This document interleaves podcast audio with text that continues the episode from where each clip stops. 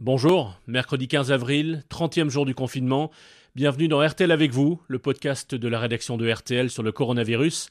Je m'appelle Philippe Corbet. Est-ce que l'horizon du 11 mai, dessiné par le président de la République, rassemble les Français dans un même espoir? Ou bien divise-t-il les citoyens en fonction de leur état de santé, de la région où ils habitent, du métier qu'ils font, ou même de leur âge? C'est de ça dont on va parler aujourd'hui dans ce RTL avec vous. Combien de retraités se disent que cette date du 11 mai ne sera pas pour eux? Combien de grands-parents se demandent quand ils pourront enfin serrer leurs petits-enfants dans les bras? Combien de pensionnaires de maisons de retraite broient du noir, plus seuls que jamais, dans leur chambre, sans pouvoir recevoir la visite de leur famille depuis plus d'un mois? Combien d'histoires de couples séparés comme celle mise en lumière par Christelle Robière dans RTL Midi. Partons tout de suite à Groyet, dans le Tarn. Edwige a 79 ans, son mari Jean-Jacques 93. Ils sont contraints de vivre séparés car il est en maison de retraite. Et régulièrement, eh bien, elle vient le voir à l'extérieur et lui écrit des mots doux sur une ardoise. Edwige a été verbalisée. 135 euros d'amende, le cœur à ses raisons que l'administration ne connaît point. Et Edwige est aujourd'hui assez bouleversée. Moi, j'étais devant la fenêtre, porte-fenêtre, qui était fermée. J'ai une ardoise blanche comme ça, j'écris en gros dessus euh, des nouvelles de la famille euh, pour leur assurer que tout le monde va bien. J'avais dit dès le départ, j'ai dit écoutez, est-ce que je peux venir voir mon mari puisqu'on ne pouvait plus rentrer, ce qui était tout à fait normal. Est-ce que je peux aller à la fenêtre faire un coucou? Mais bien sûr, donc il n'y avait aucun problème et j'y allais tous les jours à 4 heures. Et je vois deux gendarmes qui descendent. Ils m'ont dit qu'est-ce que vous faites là? Ben écoutez, je, je fais une promenade, j'avais mes papiers et je passe faire un coucou à mon mari. Et je suis à même pas 500 mètres de, la maison, quoi. Donc j'étais tout en règle. Alors non, non, non, euh, je n'avais pas le droit d'être là. Ça fait 135 euros. Vous recevrez ça euh, chez vous. Ah ben écoutez, maman, j'en étais retournée, retournée. Et puis, euh, je le cache pas, je, je suis rentrée en pleurs, tout bêtement. Enfin, ça sert à rien. 135 hein. euros, ça fait mal. Mais bon, c'est injuste. Mais le, le fait, c'est de ne plus pouvoir y aller. Quoi. Ça, c'est pareil pour les autres personnes. Quoi. Oui, l'émotion d'Edwig avec euh, Patrick Hisson. La préfecture a considéré que le cordon sanitaire n'était pas respecté. Oui, depuis le début du confinement, nous avons reçu à RTL beaucoup d'appels au 3210 de, de familles et particulièrement d'enfants, de personnes âgées, inquiets de ne pouvoir aller rendre visite à leurs proches dans des maisons de retraite. Sans surprise, c'est aussi la première question qui a été posée par un auditeur au ministre de la Santé qui était en direct dans RTL Matin avec Yves Calvi. Et nous retrouvons le ministre euh, de la Santé, Olivier Véran. Olivier Véran, merci beaucoup d'être resté avec nous euh, pour euh, donner des informations aux, Français qui nous écoutent. Ils sont nombreux à nous avoir appelés au 3210 et si vous le voulez bien, on va tout de suite donner la parole à Philippe qui nous appelle de Moselle. Je précise que Benjamin Sportouche est bien entendu resté avec moi pour préciser un certain nombre de choses avec vous si vous le souhaitez. Philippe, merci d'écouter RTL et je vous laisse poser votre question au ministre de la Santé. Euh, bonjour Yves, bonjour Monsieur le Ministre. Euh, bonjour, ma maman a 83 ans et dans un EHPAD, mais elle fait partie des valides, c'est-à-dire qu'elle n'est pas grabataire, elle a toute sa tête. Euh, quand on entend Madame van der Leyen dire que les personnes âgées vont rester jusqu'à Noël confinées, c'est les condamner au désespoir plutôt que de les condamner au virus. Euh, il va falloir trouver une solution pour qu'on puisse aller les voir, pour qu'on puisse s'occuper d'eux et pas quand ils meurent, quand ils sont vivants. Euh, moi, je supporte pas l'idée de pas avoir le droit de voir ma mère d'ici la fin de l'année. Euh, si on était testé, si on savait qu'on était négatif, je vois pas pourquoi on pourrait pas aller euh, voir nos parents si eux-mêmes sont, euh, sont négatifs. Qu'est-ce que vous pensez de ma question? Olivier Véran. Eh bien, Philippe, d'abord, je comprends parfaitement la situation que vous vivez. et c'est extrêmement difficile d'avoir demandé le confinement en EHPAD de personnes âgées qui n'ont rien demandé et qui euh, souffrent déjà d'être fragiles par rapport au virus et qui en plus euh, souffrent de la solitude, de l'éloignement de leurs proches. C'est très difficile. Il y a même des personnes qui sont euh, confinées en chambre de façon à les protéger un maximum. Parce que toute l'interaction avec l'extérieur, toute, voilà, toute l'interaction avec le monde extérieur présente un risque potentiel. D'abord vous dire qu'aucun test au monde ne permet d'exclure que quelqu'un soit porteur du virus. Vous pouvez ne pas être malade et porter le virus sur vos mains, ou sur votre joue, ou sur votre veste. Vous pouvez euh, ne pas être diagnostiqué positif en PCR, ça arrive dans près de 20% des cas, et pourtant avoir le virus en vous.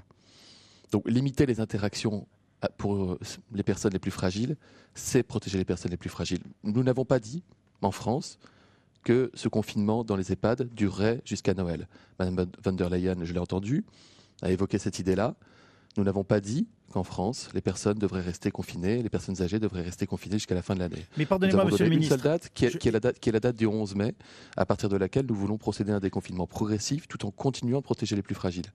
Oui? Monsieur le ministre, vous nous rappelez tous les dangers et ils sont effectifs, vous avez parfaitement raison. Mais néanmoins, la question de Philippe est de savoir s'il y a des pistes qui sont à l'étude et si oui, dans ce cas-là, lesquelles, pour pouvoir à terme, je dis bien à terme, organiser des visites dans un futur proche. Je, je vais vous faire une réponse très claire. Nous rendrons possible les visites du monde extérieur, des aidants, de la famille, des amis en établissement lorsque nous aurons la garantie que la circulation du virus est devenue suffisamment faible pour que le risque soit considéré comme faible nous ne pouvons pas prendre le risque, nous ne pouvons pas prendre le risque d'avoir d'autres drames humains collectifs dans les établissements. Donc c'est une mesure, encore une fois, qui est extrêmement difficile, très dure à prendre, très dure à prendre. Et je, n'ignore pas les difficultés humaines que cela peut poser. Ça veut dire 60% de la population immunisée d'une façon ou d'une autre? Pas nécessairement. Euh, lorsque le virus euh, circulait euh, moins ou lorsque le virus circulera nettement moins et qu'il sera sous contrôle, que nous aurons pu casser les chaînes de transmission virale, isoler toutes les personnes malades, alors la question pourra se reposer.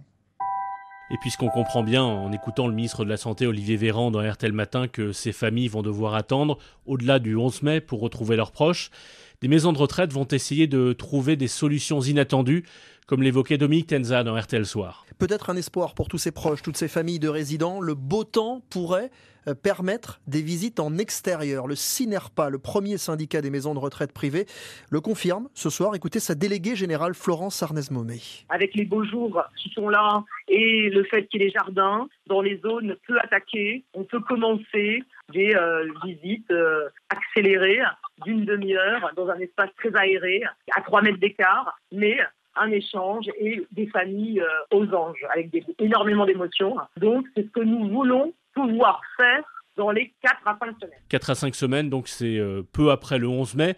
Cet horizon semble à la fois lointain et bien proche pour des parents d'élèves et des jeunes qui se demandent s'il sera vraiment possible de reprendre des cours avant les vacances d'été. Un lycéen de 17 ans a d'ailleurs appelé euh, Pascal Pro dans Les auditeurs en la parole à 13h sur RTL. Christophe est là. Alors Christophe est enseignant. Vous restez avec nous, Christophe. Pourquoi vous restez avec nous? Parce que Kenny est lycéen. Il habite Le Mans. Et vous allez peut-être pouvoir le convaincre, puisque Kenny, bonjour. Bonjour Pascal. Kenny, euh, quelle classe Kenny? Terminal L. Terminal L. Bon. Et euh, donc je vais te tutoyer. Euh, t'as pas envie de rentrer T'as pas envie de rentrer en terminale Pourquoi? T'as pas envie de revenir à l'école Pourquoi?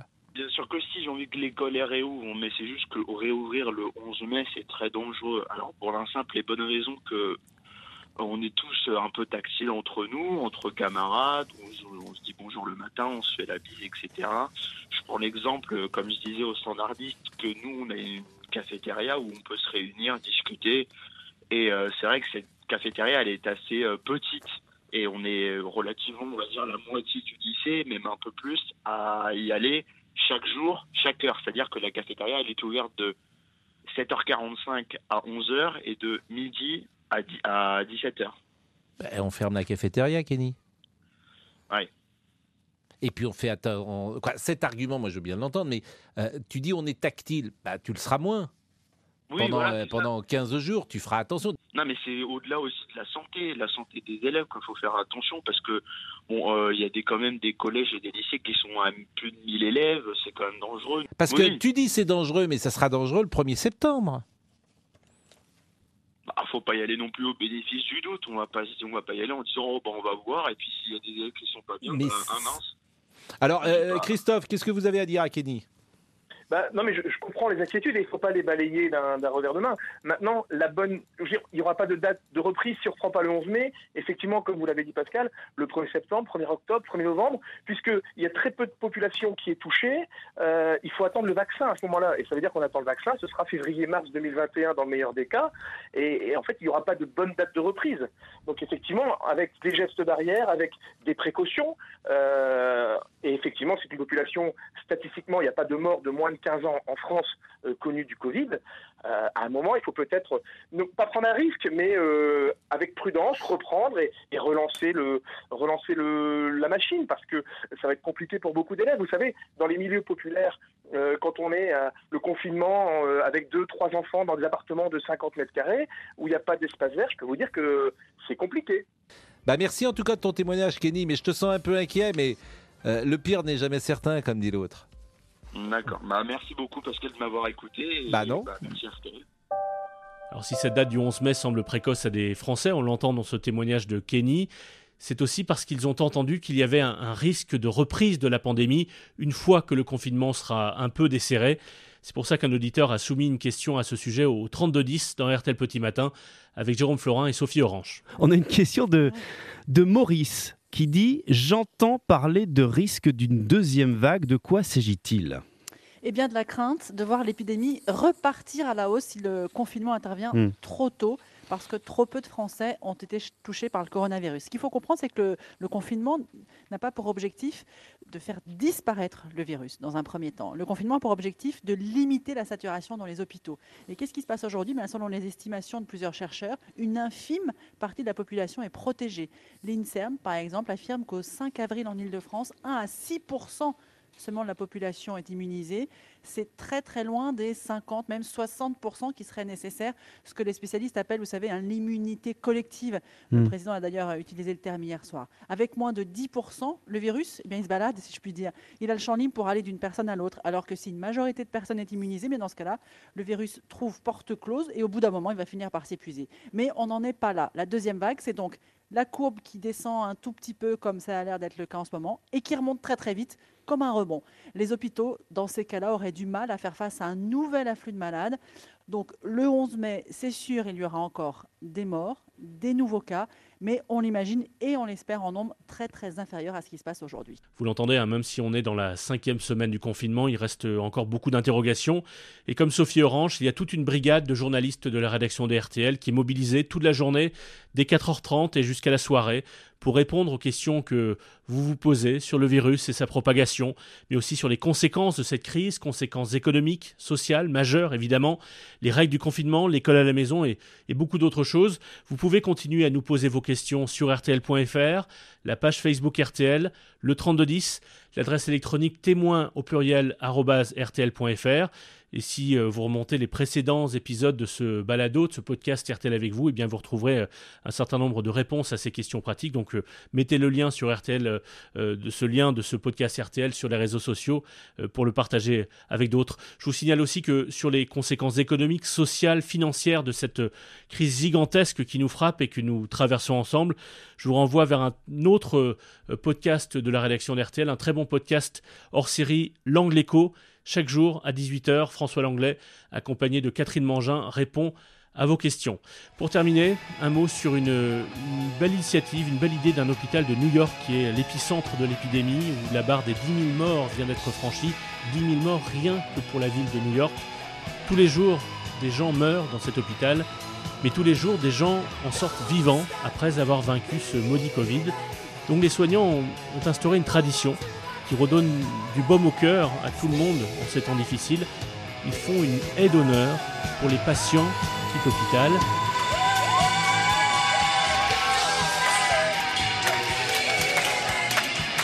Et ils chantent ensemble Don't Stop Believing, un tube, un tube des années 80 aux États-Unis, un tube du groupe Journey. Don't Stop Believing, ça veut dire en français N'arrête pas d'y croire.